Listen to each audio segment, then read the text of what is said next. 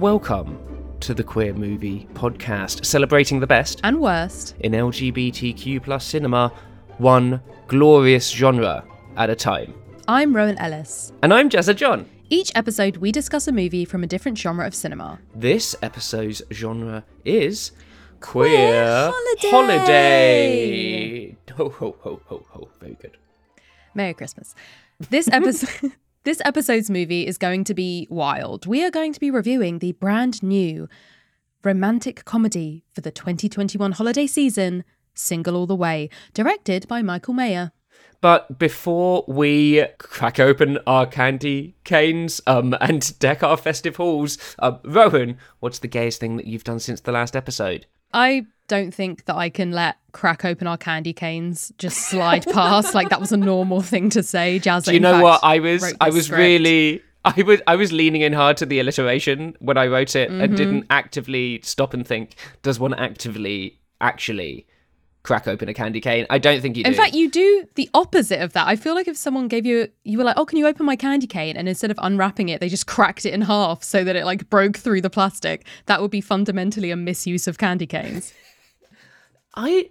mm, I'm going to. I'll cede this one to you. Um, I think that's fair. Yeah. No. Guys, we listen. We don't have time to do a whole rewrite. You know, we could have. It could have gone with a few more passes, but we're just gonna have to continue. Um, in answer to your question, the gayest thing I've done is that I made a Christmas ornament from scratch, a little felt Christmas ornament. And you may think to yourselves, Rowan, that's not particularly gay. It's just Christmassy. Well, here's the thing.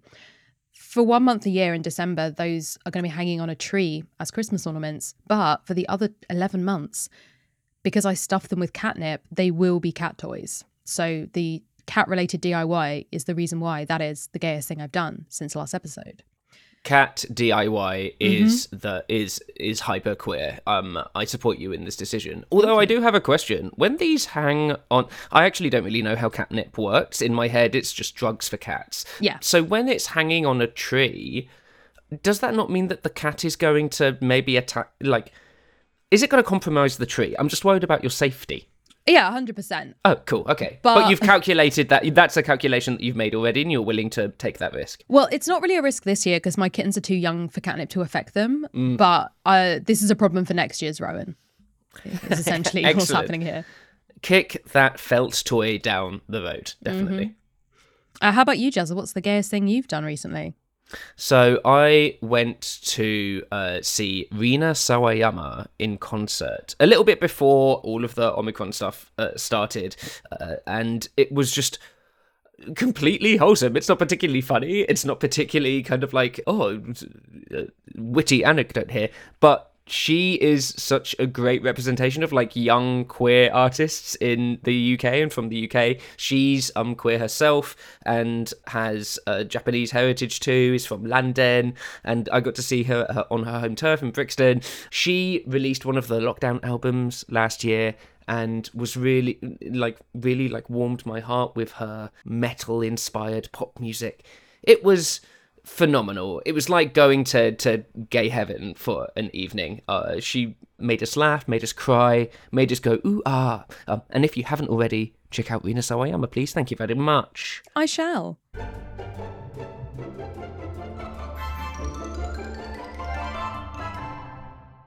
First, we're going to talk about the genre of Christmas movies, then address the state of queers during the holiday season, and finally, their representation in media. We will then be splitting the film into three acts and take you through an analysis of the plot, which is definitely unpredictable and surprising.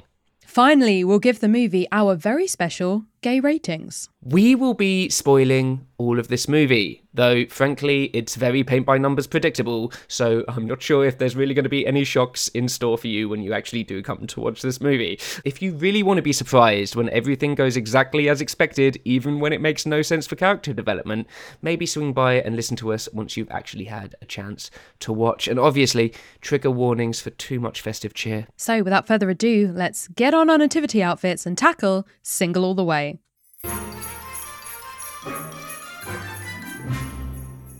So, normally at this point in the podcast, we talk about, you know, like the history of the genre that we're talking about and like queer representation and the historical context of the movie and etc. etc. Here's the thing this movie was made in the modern day, right now, this year. it tells a story of people who are living life in a sort of suspended universe where coronavirus hasn't happened, but functionally this year. So there's not really a lot of historical context we can give you, gang. In terms of the genre, again, queer Christmas movies are a rare breed that have only really hatched out of the gay womb two two years ago, and they sort I'm of sorry, packed I'm them all in. the metaphors the gay womb. The gay womb. Also, they hatched out of the gay womb as well. It was really there's there was a lot of metaphors happening in that one sentence, and none of them are Christmas related, which I regret. Hey, to be fair, we're all aliens anyway, so That's we true. would be hatching. Yeah, yeah, yeah. That's how we reproduce. give away the secrets, Jazza. Um, yeah, we ba- they basically just packed all of them into two two full years. They were like, look, coronavirus is happening, everyone's sad, but the gays are already, you know, pretty mentally ill. We need to give them something, and what we need to give them is just an, a stocking stuffed full of Christmas movies. there we go. I brought it back around to Christmas metaphors. But what I did want to talk a little bit about is this phenomenon of like Christmas movies and therefore like how queer people have fit into it. So when you start thinking about Christmas movies, I feel like you might have one genre in mind and then they sort of just start expanding and spilling out. And I am saying Christmas movies because although I'm sure technically it's like holiday movies, festive movies, let's be real, all of them involve Christmas. Like they they can say it's a festive movie or, or a holiday movie, but they have not committed to any other festive celebration except Christmas in these movies. Even if it's nothing to do with religion, which a lot of them aren't, it's still culturally Christmas. Yeah, 100%. There will occasionally be a side character who reminds the audience, ah, Hanukkah exists. Have you thought of Kwanzaa? Um, however, they are very rarely central to the plot, so people will say holiday movies. Almost all of these are explicitly Christmas. Exactly. So you have the classics like It's a Wonderful Life, Miracle on 34th Street, etc. The comedy and kids movies, which I think are kind of the bulk of people's favorites. So the Nativity series in the UK, The Grinch, The Santa Claus, Muppets Christmas Carol, Polar Express, etc. Polar Express, which I actually have never seen, but the other day on a Christmas Spotify playlist that was on Shuffle, the hot chocolate song from that movie appeared, and it is an absolute nightmare of a fever dream of a song. And I'm fully persuaded to watch it this year just for that. I have to add that to my playlist. And also, I, I can't believe that you have uh, skipped the movie that is really definitive of straight culture at Christmas, Rowan. Mm-hmm. Obviously, Elf. Oh, how could I forget? I know. That's I know. fair enough. I'm, I'm sorry. We've we've ticked our, our straight culture quota for this episode. Yes, I'm glad we got it out of the way early. we also have, I say we, and I mean me, because Jazz will not be partaking in the Christmas horror movies. No, thank you. Black Christmas, Krampus, The Children, Better Watch Out, all of those classics. And then you have the sort of Christmas movies like Die Hard, ones where it's like, I guess it's happening at Christmas, which, which, like me and Jazz were just saying, there's actually a, a few queer movies that were made before this, like specifically Christmas queer movie boom, that are happening around Christmas, and so technically could be classified as queer Christmas movies. Yeah, there's some like the the. I mean, I friggin' love Tangerine, which is uh, came out in 2017 and is I would say that it it's explicitly a, a Christmas movie. Like there's a Christmas performance, uh, there's a big family feud, but it tells the story of kind of like a, a group of trans sex workers in LA over Christmas, which is phenomenal. We watched that as part of the queer movie club that we run once a month on our Discord. I guess Anna and the Apocalypse Yeah. also is a queer Christmas movie. I always, I mean, it's what are what are the genres you? It's it's zombies, Christmas, And queer, musical. and musical. Of course, how could I forget the musical section? Another one that we watched as a group and is just, I mean, it's bananas, but I do love it a lot. It's great. If you haven't watched Anna and the Apocalypse, I implore you this holiday season to give it a go because that is not an exaggeration. It is very much a zombie apocalypse Christmas musical that has a, a lesbian as one of the ensemble leads, and it's great. hmm 100%. Also, I want to put this to you, although I'm not sure how much does it count as a queer movie? I don't know. Uh, when you type in LGBT movies into Google, Mean Girls comes up. And now, obviously, there is the Jingle Bell, Jingle Bell Rock lip sync that they do as part Yep. of the Christmas fate, the performances that they do. There is very little explicit queerness in the movie. I don't know, but it, it, I would say Mean Girls is, is at least gay male culture. I don't know if you. Would I mean, he's he's he's almost too gay to function, and Janis Ian is very clearly a lesbian. But that. Mhm. No, but she's don't know if we Lebanese. can- Lebanese. Oh, I'm so Rowan, sorry. Lebanese. no, she's a lesbian. And I what I say goes. I am the author now. I've very much like the plot of the Santa Claus. The author's dead, and I've taken their place. And Who knew Tina Fey has has passed away? Fantastic. You heard it here first. mm, from me. So Carol as well, actually. Again, it's another like queer kind of incidentally Christmas movie at the same time. So it's it's I guess we kind of had a little smattering before these recent years. I also would like to point out before we get into the actual genre that this single all the way movie is, which is very specifically the American Christmas romance movies. Mm. We do have British like Christmas rom-coms and at first I was I think the reason why I was really trying to get my head around what genre this was was because I was obviously more used to the Christmas movies that happen in the UK or the Christmas yeah the the Christmas movies that happen in the UK are like Love Actually, Last Christmas, Lost Christmas I forgot as well, which is I love that movie. Basically, British Christmas movies are all inherently tragic, is what I've realized. They Yeah, they're all melancholic. Really sad. Sad, really. Yeah. Um, so they have like a real difference to them compared to the very sort of saccharine, cookie cutter, hallmark type American, like made for TV Christmas movies. And so there is there is definitely a difference there. And I personally know the ones I prefer. And it's not this one. It's not single all the way, sadly. Uh, not no, to spoilers for spoil. the rest I of the know, not to spoil Rowan. my thoughts about this episode, but I have a feeling. I don't know how Jazza feels about this movie yet, but I have a feeling that I am going to be a little grinchy. I'm going to try not to be, but um, it's not not necessarily my style. But I'm also very much a proponent of when if you're like reviewing a movie, reviewing it, you can talk about your own feelings about it. But I really get annoyed with reviewers, especially professional reviewers, who will review a movie with seemingly no consciousness of like who the target audience is and like whether this movie does what it should do for the target audience.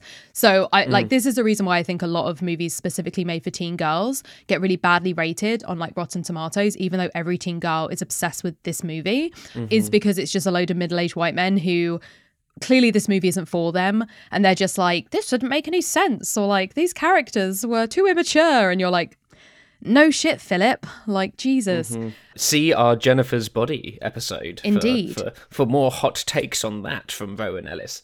so although i'm not the target audience i will i will try and be supportive but yes this so this made for tv christmas movie romance thing. Biggest player in the game is obviously hallmark.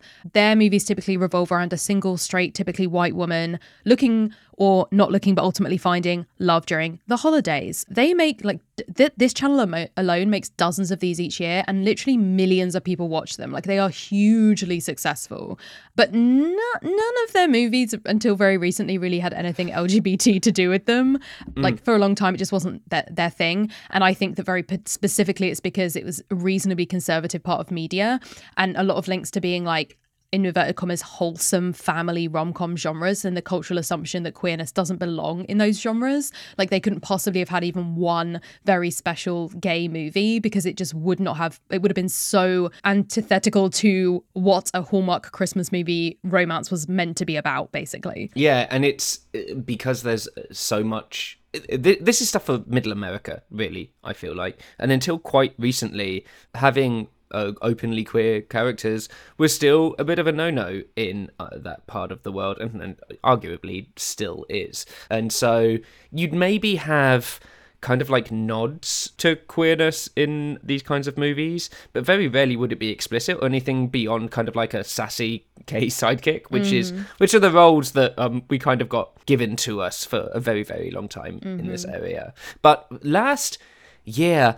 And I'd be curious to know if you found anything as to why this was a phenomenon. But in 2020, year one of the current pandemic, there just seemed like there was a huge explosion on streaming services for Hallmark style queer Christmas movies. would you like would you i mean would you like my list I'd love your list. Go on. So last year we had Happiest Season, A New York Christmas Wedding, The Christmas House, and Dashing in December, plus the Christmas setup, which is where a guy goes home to Milwaukee to spend the holidays with his mum, who's in charge of the local Christmas celebrations and meddles in his love life, specifically his old friend and crush, Patrick just as he's offered a promotion in London.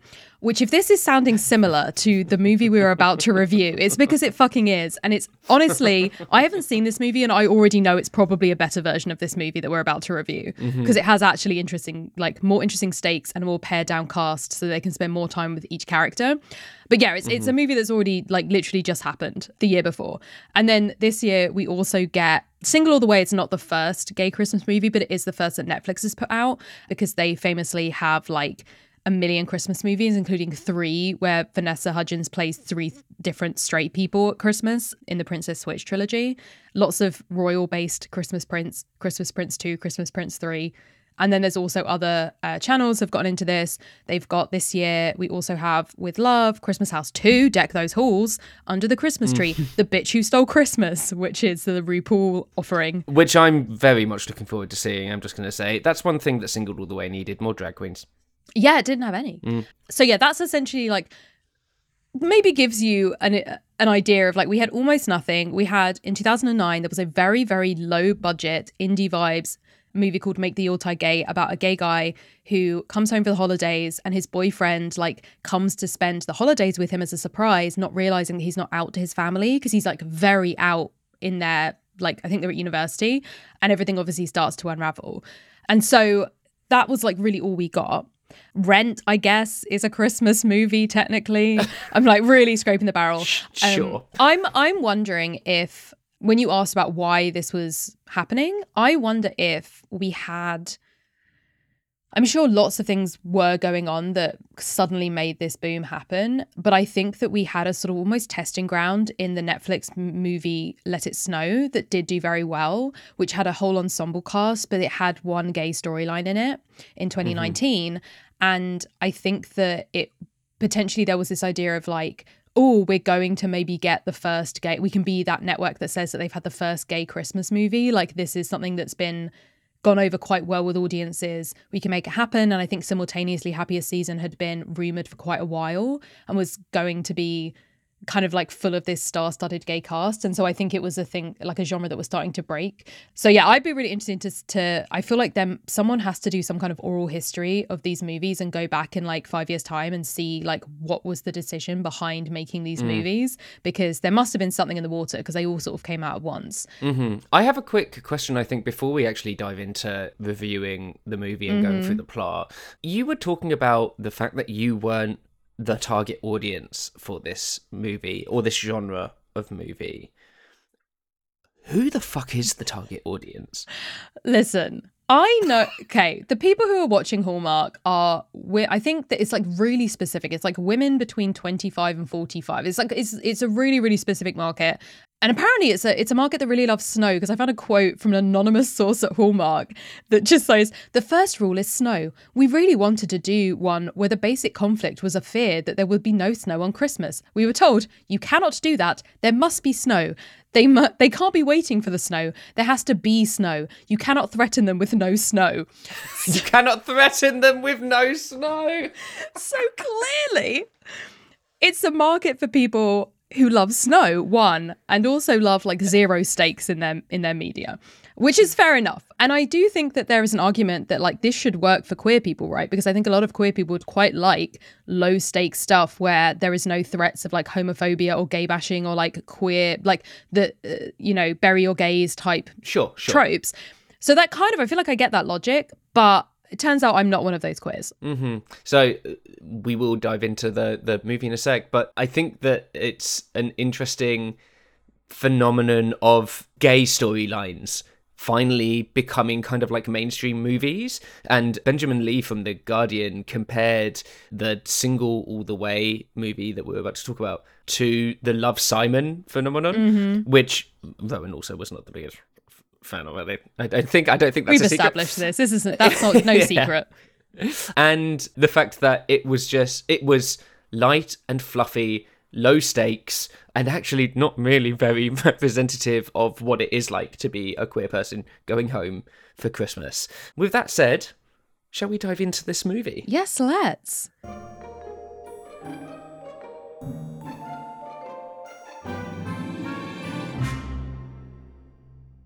Hello, Jazza here. This episode wouldn't be happening without the support of our patrons. And if you are able, we would really appreciate your financial support too. Our patrons not only help make sure that we can cover costs like web hosting, which I tell you now gets um, surprisingly expensive, uh, equipment, uh, editing, and of course the literal hours of our own label that go into each episode. They also get perks like access to our Discord server where we host a monthly queer movie watch along. Which is always really fun. Last month, we watched the 2017 film Battle of the Sexes, starring Emma Stone as lesbian tennis icon Billie Jean King one of our Discord OGs, Quaker Witch, uh, gave it the review and the note that um it was too long, not gay enough. I mean, I I had a lovely time watching the movie, but tell us what you really think, guys. Uh, but uh, that kind of banter is is super the Discord, and we always have fun. Uh, other perks for Patreon members include monthly film recommendations, newsletters about queer stuff we found on the internet, and of course, the glowing sense of self satisfaction that you are supporting queer media. Sincerely, sincerely, thank you. Our podcast is privileged enough to be part of the multitude collective of creators. It's important to us as part of that collective to show some of our sibling pods some love and give them a little bit of a shout out, a trusted recommendation, if you will. May I therefore recommend to you another multitude show, Join the Party. Now, Rowan and I are big Dungeons and Dragons fans. I personally am currently playing a two year long campaign where I am a druidic gnome named Golly Gosh Dum Dum Winkle Kicker Boom Basil Tom Gumdrop who collects the teeth of the monsters that he has slain. I'm in deep, my loves. I'm in real deep. But if you want an introduction to Dungeons and Dragons that makes it accessible, but also has a squad who clearly love one another and make each other laugh, then Join the Party is a podcast for you. It is way more accessible than many other D&D podcasts out there, and you have some options for where to start. If you want a classic high fantasy, then start with campaign 1. But if you want something that's a little bit modern superhero homebrew vibes, then start with campaign 2 whatever adventure you choose, they have an after party every month where, with their community, they discuss campaigns, joke around, answer listener questions, etc. So, I highly recommend join the party. I'm currently working my way through campaign one. Chef's Kiss, really great stuff. You can search for them in your podcatcher just by typing in join the party or go to jointhepartypod.com.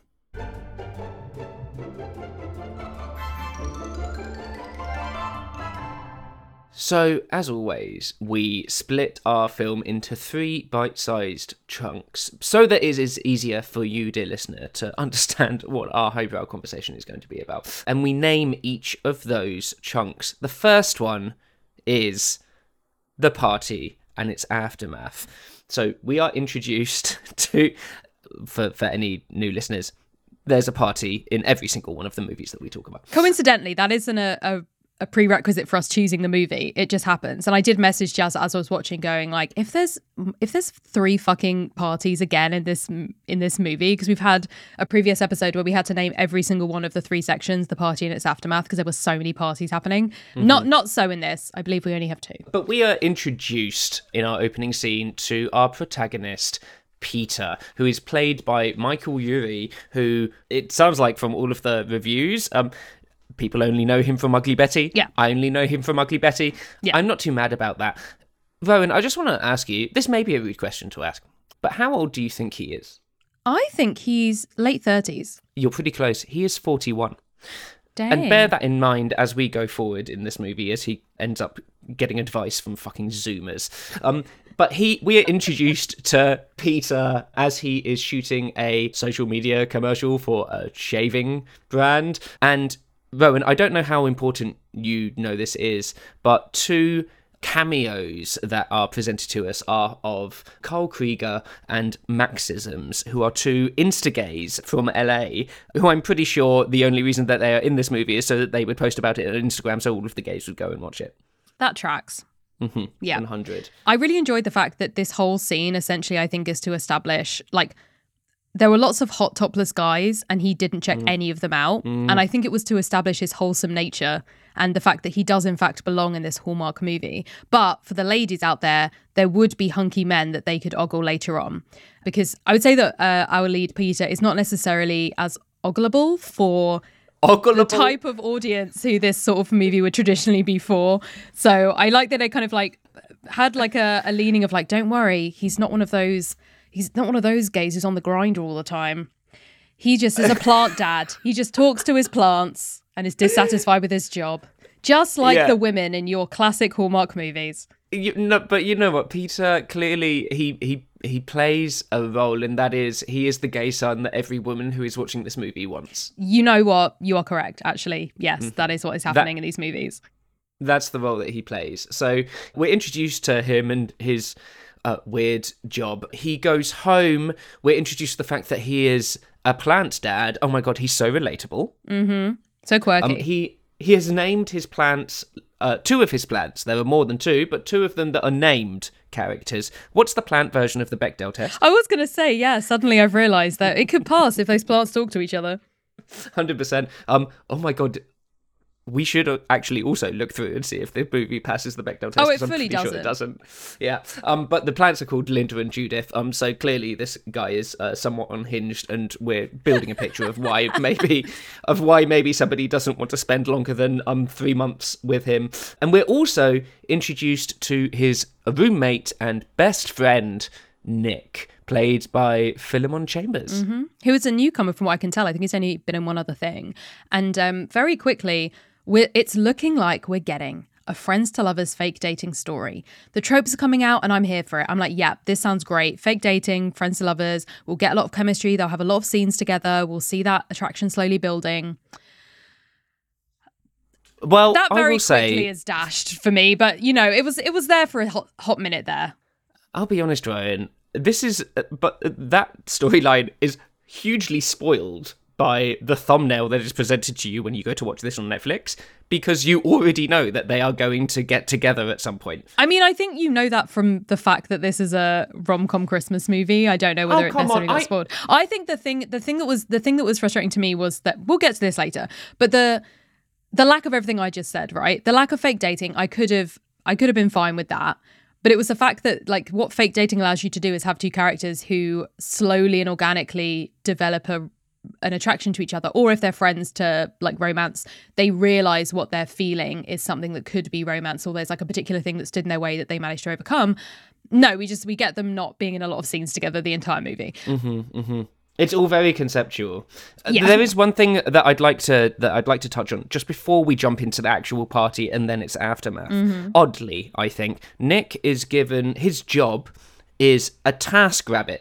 Was this sponsored Worker. was this a sponsored meeting? So this is what I so I was hoping the whole way through is this a commentary on the gig economy and late capitalism and eventually all of the TaskRabbit workers rise up and unite. We actually have Carl Krieger and Maxisms discussing their wages openly in front of their employer and uh, Carl Krieger finds out that he was paid more than everybody else on the shoot and I really wanted there to be kind of like that underlying Marxist bent to this movie of maybe an awakening of a class consciousness. This is sponsored by TaskRabbit, is it not?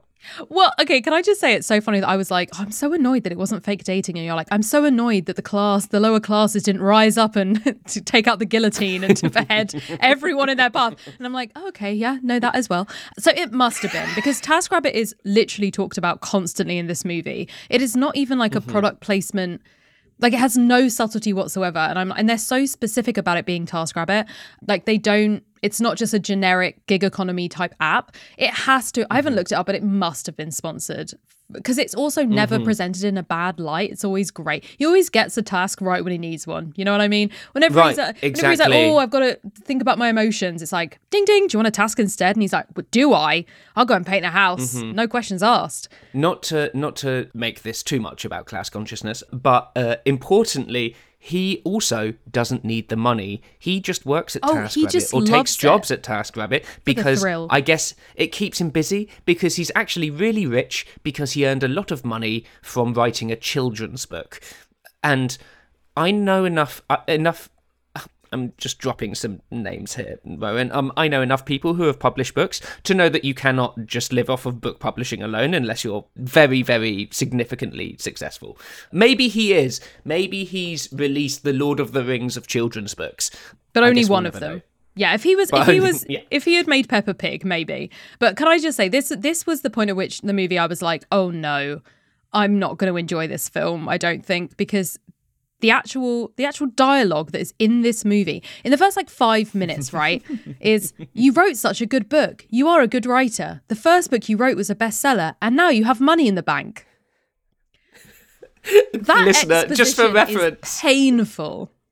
Just for reference, listener, this is, I think, less than five minutes into the movie. It's so soon in the movie. And the silly thing is, we got all that information from him, from like just him mentioning offhand as you would do as a friend like oh don't you have the book money though? Like he, you didn't have to say anything else. Like later on you could specifically mention it because it turns out that the kids in the family know of this book and like that could have been our confirmation of what the book was and everything. It was just like when you have ex- exposition that's that obvious it's like is this is clearly a movie that they think is going to be played in the background and like almost in a Shakespearean in the worst possible way, where like Shakespeare had to keep saying the same plot points over and over again because he fully knew that the people in the audience would not be listening or have understood what he was saying. So it's just like repetition, but he does it in, you know, a beautiful, verbose way. And this movie does it like that. It really had no faith in its audience. And I don't know whether people who normally enjoy these movies should be insulted or not by that. I'll be honest, I wasn't expecting Rowan to compare the writing in this movie to Shakespeare, but we'll move swiftly on from that. so we um so Nick is dragged to the party by Peter, where the theme is apparently plaid. You know what? Not mad about it, but it is LA and everybody is wearing three piece suits. Yeah, that seems too hot. Yeah, it's slightly weird. We are introduced to Peter's boyfriend of three months and 22 days, who is a cardiologist. He's a doctor. And uh, we get the phrase, we get the interaction with uh, Peter's boyfriend. Oh, I love that you love plants. And then Peter goes, I love that you love hearts. Because he's a cardiologist. I, Do you get it? I, for this section, just wrote down, oh God, the doctor is dreamy. What's the issue? I'm scared. Oh God, is he mm-hmm. lying? I fucking knew it. That's all of the. All of what I have written down. Mm-hmm. Because essentially, we find out that this amazing cardiologist doctor is, in fact, married to a woman, has kids, and has fully just been lying this entire time. And I will say the one that one piece that I really appreciated about how they handled this bit of the storyline was that when Nick tells like Nick is clearly the Nick is the one who finds out while he's on a TaskRabbit job because we love to just get that app in everywhere in this movie. Mm, mm, um, mm, he he finds this out, and so he goes back and he essentially tells Peter, and Peter immediately there's no like you're lying or like why would you say that or like any kind of weird drama between Nick and Peter. Peter obviously is like my friend wouldn't lie to me and immediately goes to break up with this guy. Like there's no drama, weird kind of manifested artificial drama around these two best friends. Like he's like it I think that that and a, a small act of subtlety in this movie showed their genuine trust of each other and like wanting the best for each other and like understanding between them that maybe wasn't continued through other points in this film. I am going to pose this question. hmm I don't understand why the doctor ever existed. I also He yes. feels like completely superfluous to the plot. Off the back of this, I guess Peter has been telling his family over face. He was doing that thing that I really hate, where you're on FaceTime in a Public uh, place. while you're ordering your coffee. Yeah. I'm just like, go home, do it there. Thank you very much. I don't need to see your mum's nostrils over your shoulder. He promises that he's gonna like bring it. He he doesn't even say that he's bringing his boyfriend. He said that there's a surprise and because the boyfriend looks like he's got a whole second life, Peter decides to ask Nick, his long best friend, to come and pretend to be his boyfriend. This is contorting itself into very strange shapes in order for the plot of this movie to work. Okay. Yeah, they've it felt like the inciting incident could have just been like the very first thing that we saw could have just been him having that phone call like if if they wanted it to be like he's recently broken up or whatever. But i think that the whole you i knew as someone who has not necessarily watched a lot of these kind of movies but read a, a shit ton of fan fiction that involves these tropes you know as soon as he doesn't say explicitly i am bringing a boyfriend home and he says like i'm bringing a person home i'm like oh they're chickening out of this fake dating plot line Mm. because the whole there's no stakes there. There's no like tension there. Because he can just there's no reason for him to claim to be fake dating. If he had said i'm bringing my boyfriend and it was like a especially what often happens in these movies or these storylines is like there's a point of tension with that character where it's like it's almost like defiantly like actually i have a boyfriend and he is going to be coming home for the holidays so fuck you basically in the subtext he's just like i don't know maybe i'll bring someone maybe i won't so there was no tension whatsoever going into it i agree so let's move on from the doctor because who cares about him they basically decide he's coming home for christmas they have this one line about that really implies that his mum's just died um and then they move on and never mention I, it Again. I missed this. What? Yeah, they're like, I know that you, you know, love to remember the memories of you and your mum at Christmas, but you shouldn't be alone with those feelings. Oh And then- and then it's God, I never completely mentioned forgot again. about this. Never mentioned again. Clearly, no trauma yeah, just don't even there. worry about it. Like, moving on, let's go and visit Aunt Sandy, Jennifer Coolidge. So we basically go to the the family house for Christmas, and we do have this very like mindless Christmas cheer, supportive family. No homophobia exists in this universe. Like, it's very very positive. We we get established very quickly that that is not going to be a part of this storyline. That they're going to have relationship problems or whatever, but it's going to be very unrelated to any kind of like specifically queer trauma, which I think as well like fits very well with this type of movie and this genre and what people are wanting and expecting from it. At this point, this leads us into the second section for me, Well, uh, hey. which is psychopathic family type. Love that. What did I call it? Did I call this section anything?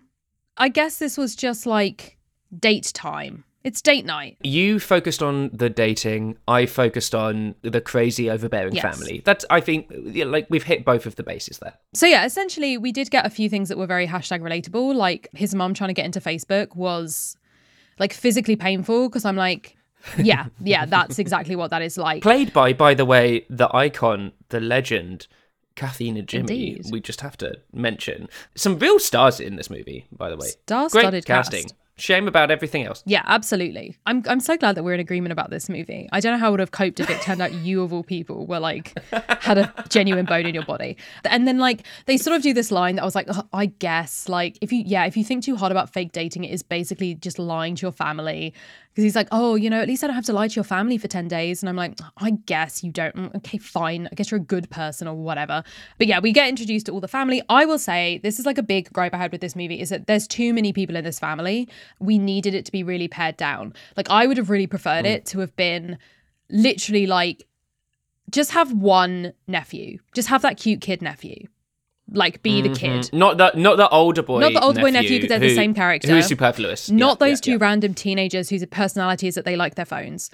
Have the kid, and that is so much better to have that be. He can play all of the kid roles. All of those roles he could have done in various ways, and it would have meant that we mm. got to spend more time with the actual characters who we're meant to care about and their developing relationship, and not all this random stuff going on. I feel like you can still have chaos and family and overbearingness with like the mum, the dad, the aunt, one of the sisters and this and her husband and this child. Like that's all we had to have. And i think it would have vastly mm-hmm. improved the movie even not just for my like personal tastes but i think for the genre itself as well. It would have made more much more sense to me. Yeah, the siblings I think didn't need to be there really. Least of all their husbands mm-hmm. who looked too much alike for me to be able to bother. They all did so did the were. siblings it was only because i know some of them from other things like obviously there's like the woman from Schitt's creek for example who played jocelyn like i knew that could tell them apart for that reason not because they actually look different Mm-hmm. but we essentially get very quickly he's been set up on a blind date that his mum has set him up with just like just the only gay man she's ever met in this town and she's like son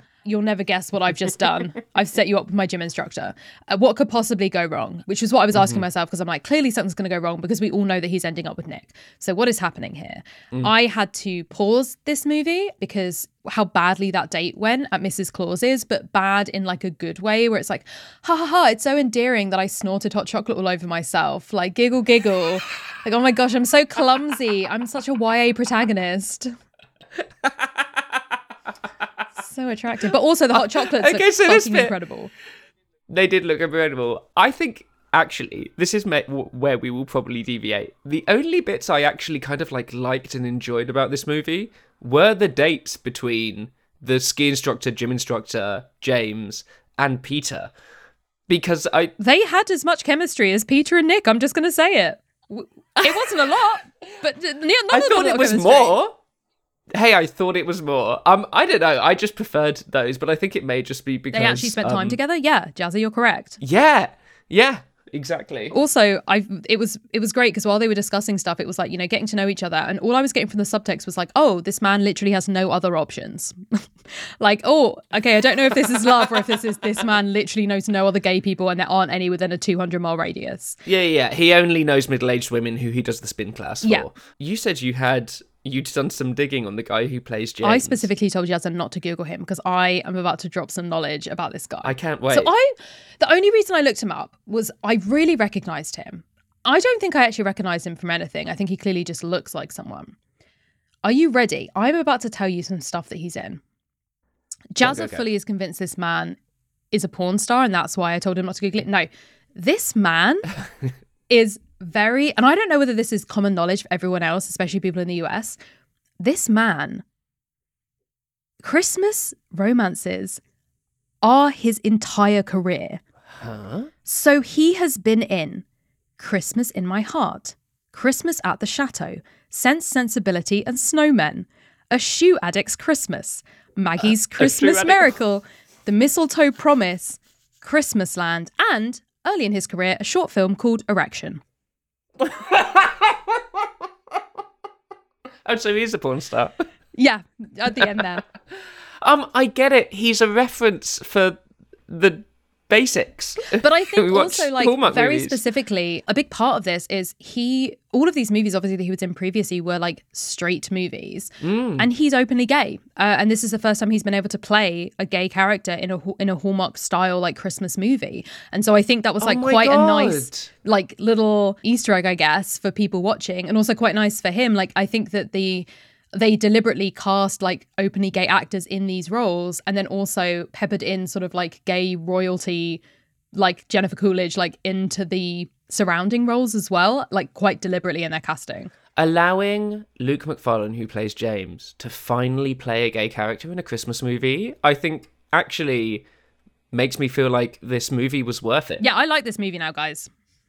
That's mm-hmm. that yeah. that is what changed my mind. I want to move very quickly Please onto uh, an, an, the most important person in the movie. Jennifer Coolidge. Yeah. Correct. Aunt Sand. So, Jennifer Coolidge plays Peter's auntie, and what gay kid does not want Jennifer Coolidge as their auntie? I mean, for goodness sake, she is. She has a line in the film where it's like, "Gay people are." Ju- I'm going to do her voice. Gay people are just obsessed with me, and I don't know why, but I love it. So meta. Neither do we, Jennifer. Jen- I know it's she's so good, and the only thing that I dislike about her usage in this movie, she's the auntie putting on a nativity play that I guess the only reason that the nativity play even exists is because that's a cliche in in holiday movies. Um, I don't think it's actually important to the plot in any way, shape, or form. It's a chance for Nick and Peter to like do stuff together. I guess they live together for goodness sake. They didn't need more time together anyway. the only thing that I really that I disliked about the use of Jennifer Coolidge was the lack of the use of Jennifer Coolidge. Why is this not just her movie? Why Told from her perspective? why was it not just why didn't she do what she does in the play and take away the script from every other actor and she played every role in this movie? Jazzy, you're onto something. when is this happening? I we need to all make I this happen. want. That should have been a behind the scenes like Netflix thing that they did where they were like Jennifer Coolidge plays every character in Single All the Way and then they just let her at it. They just gave her a script and at an empty room and were like Jennifer go. She'd do Mm-hmm, it. I have no doubt. 100. So we get like a very supportive family at this point. Like they re you know, the mum wants him to go on a date with James, but then the dad kind of likes and the two random nieces kind of like the idea of Nick and Peter getting together. So, you know, the family are both all scheming but at cross purposes, but all to to find Peter a, a husband. And they have the line from the very cute nephew who I think should be only kid in this entire movie, when did you and Uncle Peter get married? Because I think Oh, from the mouths of babes style stuff like that is brilliant. Again, my entire knowledge of like the romance genre is from fan fiction and kid fic is A plus when it's used like this. So that's my just so everyone knows where my qualifications are from. Excellent, thank you very much. We we all knew Rowan. We also it's at this point really that the family turn into full blown sociopaths, and especially the two Gen Z horrors that are his mm-hmm. nieces. I hated these characters so much. The sisters were kind of like half-assedly meddling. These Zoomers were here genuinely trying to dictate their gay uncle's life as if, as if he was a plaything. Um, decided to try and sabotage the dates that Peter had with ski instructor James. They both had punny Instagram names. They were meant to be together and tried to hook Peter up with Nick. And it was just it infuriated me so much. It felt like the exacerbation of kind of like the you know when straight women look at gay men holding hands and go, "Oh, Yeah. Uh, J- sorry, Jazz. As you were saying that, I've just figured it out. oh, I figured out how we make this movie both good, but also still within this genre. uh huh." This needs to be the first queer polyamorous holiday. Oh rom- my god, yes! I was about to say we make them We a make throuple. them a throuple. I mean, That's what we do. That's Mm. all we have to do, right? And then you get, oh my god, yes, I can see it now. I can see because you know what? I've literally written over and over again. What is wrong with James? Nothing. Literally nothing is wrong with James. Like absolutely nothing. And I'm like, what? This whole the tension, the like not quite jealousy because it's your best friend and you just want him to be happy, but the secret underlying crushes, the fear of like your friendship being ruined, the idea, yeah, everything, everything about this needs to be that all three of them like each other. We get rid of all the boring stuff at the beginning. We start when they're like basically at the house for Christmas, so we can add some more scenes of them together. Maybe they actually spend time together because we also have this weird plot line where Peter's job that he hates, which is an unspecified social media style job, mm-hmm. his boss is like, sorry, we don't actually like all of these influencers that we have canonically spent tens of thousands of dollars on. Instead, we would like you to shoot this, even though you were not the photographer on this shoot, just in like 24 hours. Cool. And so he's like, Yeah, sure. I'll take pictures of you, Nicholas the 10. And then I'll also take some pictures of James the 10. And both of them, like, it's really weird because it's shot like how you would shoot the idea of like him having attraction to both of them because both of them have very sexy photo shoots with this guy. And they mm-hmm, also have the mm-hmm. whole like breathe out at me, which again is filmed and the and scored like it's meant to be a sexy moment. And I'm like, this is a really weird sexy moment to have uh, in this movie and both of them do it very sexily. And i'm like there is no difference between these two men like on screen or off screen. Like we've we've seen no difference between your feelings for them. We've seen no difference to how attractive you find them. There's no difference. I will see. We were we were signposted um, that James, the ski instructor, because also everybody has a fucking generic kind of like name Yep. English name. Yeah, like I, I can't fucking remember. Ski instructor blows out, and I when he does like the blowing out thing, blow out. The slow mo is slightly less slow than when Nick. oh you know it, what which I you were think paying is the attention to the cinematography jazza and i applaud you for that No, Rowan, I just think they're hot. That's how we real. That's the only reason. I just the whole thing is I okay, so I think as well we needed more point of Nick's point of view. This this is less become a recap and more become Jazza and Rowan fix this movie. We don't have Nick's point of hmm. view in this movie, and I feel like we needed to have that. We needed to have one of them who had been like pining for a long time, and the other one who had a crush at the beginning, thought it wasn't reciprocated, and had very much deliberately put it out of their mind because they don't want to ruin the friendship. Or like there had to be some difference between the two friends of like why they weren't just going at it. And we needed kind of we needed both of them, but it turns out that Nick's entire personality is TaskRabbit and missing his dog. And I, I can't do much with that. Um, we needed a little bit more from him, uh, more personality. We needed one kid doing the meddling, and we needed a threesome put those elements in.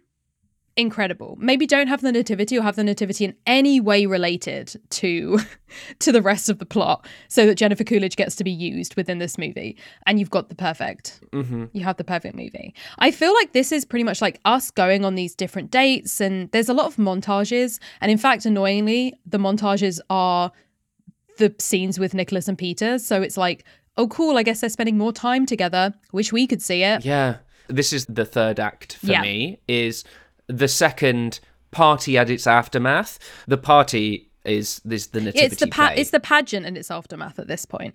It is. th- I don't understand why it's called a pageant. It No, not it's- a it's not, it's a play. It's a nativity play where Jennifer Coolidge plays revolves. the narrator, and is dressed up as Glinda the Good Ah, Witch. yes, I wrote that down as well. That very much is a Glinda costume. Mm, excellent. So that happens. Nick and Peter have spent more time together, but James, the ski instructor, comes to the recital of the Nativity and sees Nick and Peter together.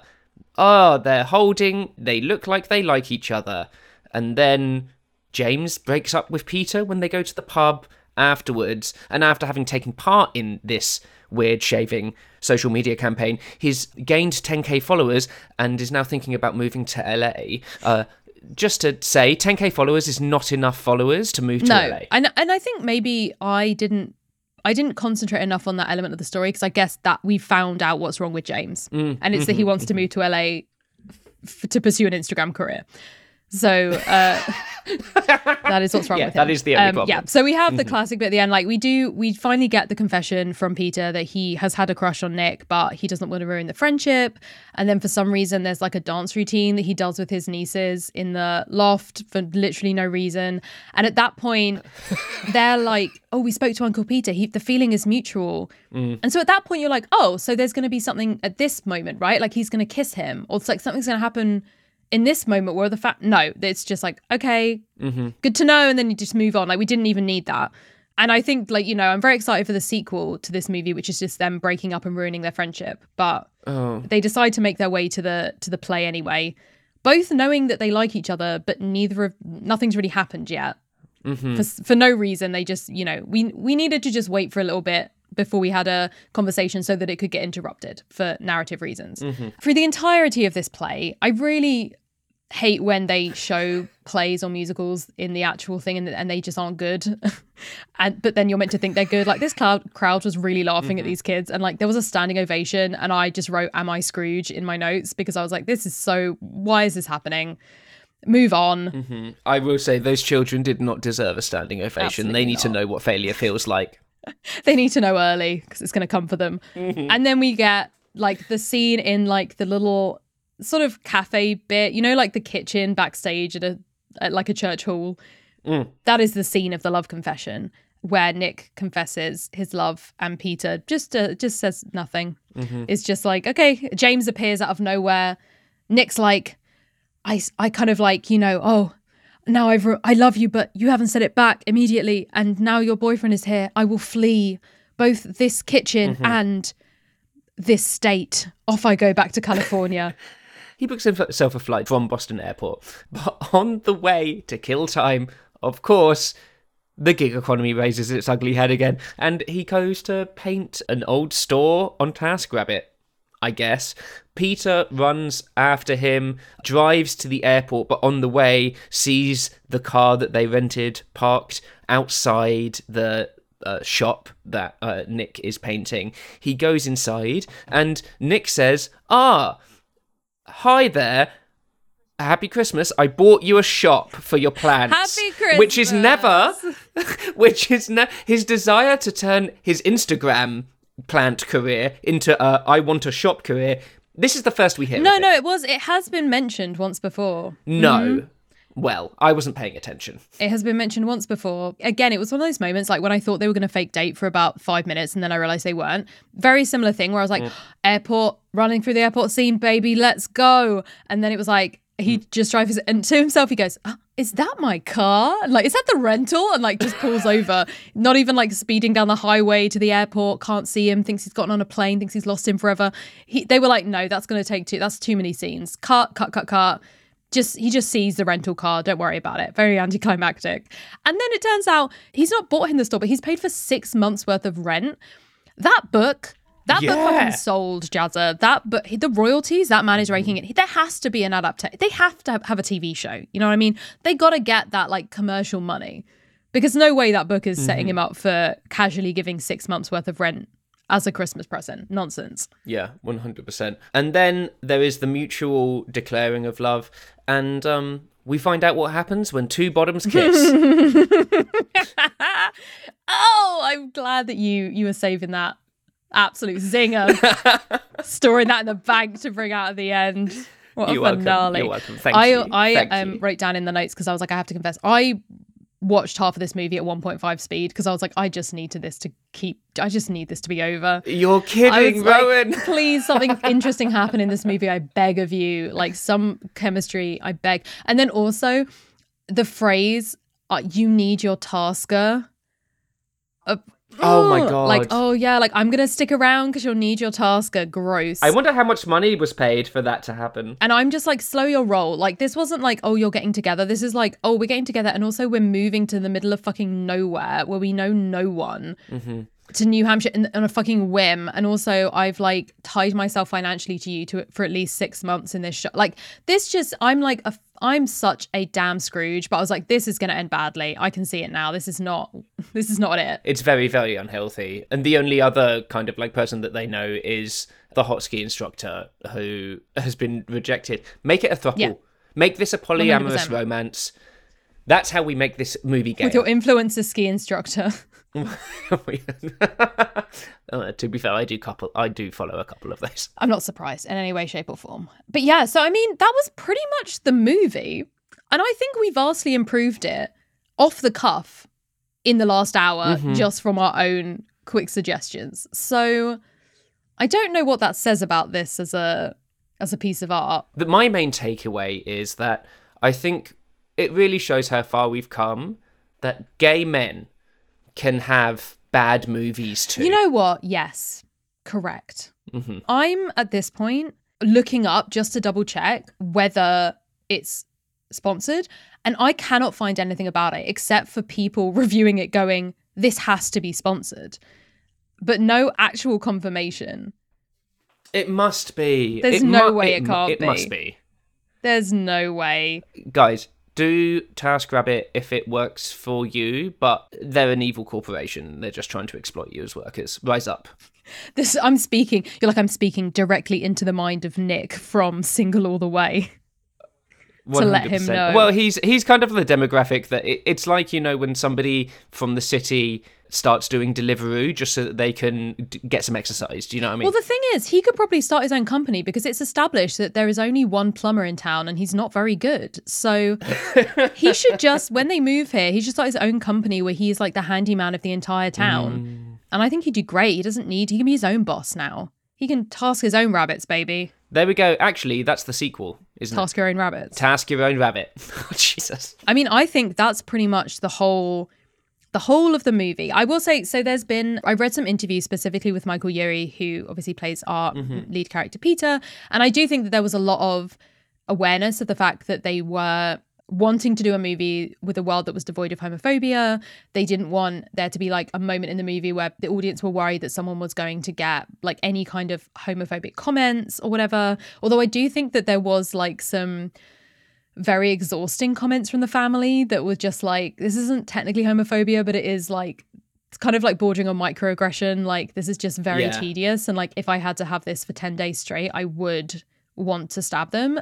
but, but so I don't think it was necessarily a word of world devoid of homophobia. It wasn't like a kind of separate universe where homophobia doesn't exist. Cause I think that was very much a indication that it wasn't, you know, people were ignorant, but you know, it was it wasn't like out and out you know gay bashings and so yeah he was very conscious i think of and the whole team was about the idea of like the problems are to do with like maintaining a relationship which can be gay problems but it can also be a problem for anyone. And then he also was quoted as saying it's very rare that i pick something up that's set now that's modern and the character's problem is that he's gay.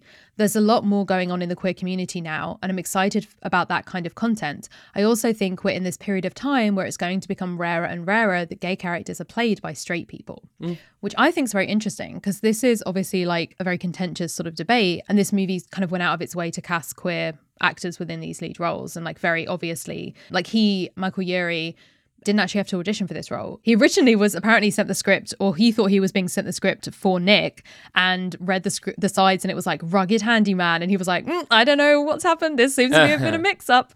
But when the when the producers and directors like got wind that he was interested in the script, like he I think thought that this was Netflix's first gay Christmas movie. He was like, oh, the lead will have been snapped up by now, like. So like Neil Patrick Harris has got that role, like whatever.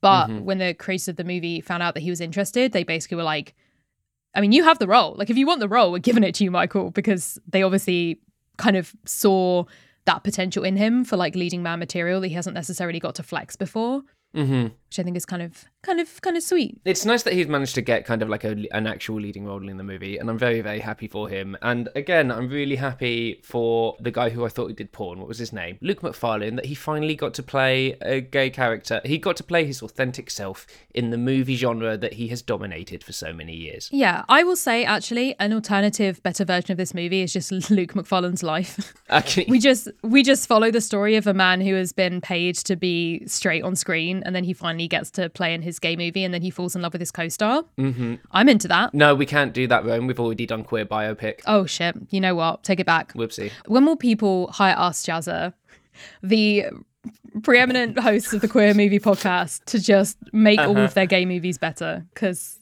we're up for the challenge. It's inevitably going to happen. Preferably, they would do it before the movie was made.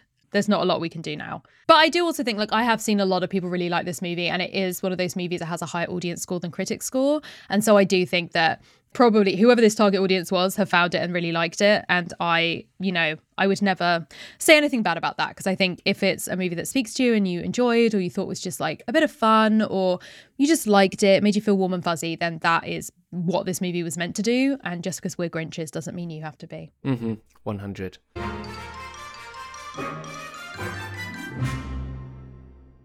So, for each film that we watch and review on the Queer Movie Podcast, we rate it, of course, there needs to be a rating, by giving it uh, colours from the six banded rainbow pride flag. Rowan, have you thought about what colours you were going to give this movie? So I would say for me, I'm going with like this. This is giving me, let's go with like three. Oh, that's more than I maybe expected. two- Oh, I don't know, two Uh-huh. or three. Which ones? So I think, okay. Well, it, uh, here's the thing though. I'm gonna have to go for two because I don't think I can Uh-huh. think of three. It's it's a you know maybe a flaw in our pl- in this rating system that we have to give it a number of strokes for how much we enjoyed it, and then also assign them to the the things that those stripes mean. Because I feel like I'm like, does this do any of these stripes appeal to this movie? Okay, I feel like blue for Serenity because I feel like it's a very like Uh, serene movie and that there's no real tension. uh-huh. And then maybe the nature one because he does love plants. And also there's a dog. Cool. so green and blue. I think I'm with you. I'm going to give it three purely based on the fact that we should be allowed to have shit holiday movies as yeah. well. That's fair. And so I'm going to give it the same as you nature for Mm-hmm. the plants, blue for the fact that this thing just washes over you because you know exactly what's going to happen in it from the bloody thumbnail. But then I'm also going to give it spirit for the festive spirit Oh. that it is giving us during this season. Very good, Jazza. Excellent work. Thank you so much. Thank you so much for listening, everyone. You can follow the podcast on Twitter and our brand new Instagram, where we're going to be sharing sneak peeks of episodes and teasers and the like. Our patrons on Patreon really do allow us to put in the hours of research and recording that go into these episodes. So if you feel entertained, please think about supporting us over there. And also, exclusively for our patrons, we do a monthly queer movie watch along. So come along, join the community, grab some popcorn, have some fun. And of course, make sure you follow and subscribe to the podcast so you are primed for our next episode. Thank you so much, lovelies, and you will hear from us very soon. Hey, we did it. This is the end of the podcast. We have been Rowan and Jazza. We are edited by Julia Schifini, incomparable individual. And also, we are part of Multitude. Check out all of their other awesome podcasts in the collective at multitude.productions. Toodaloo.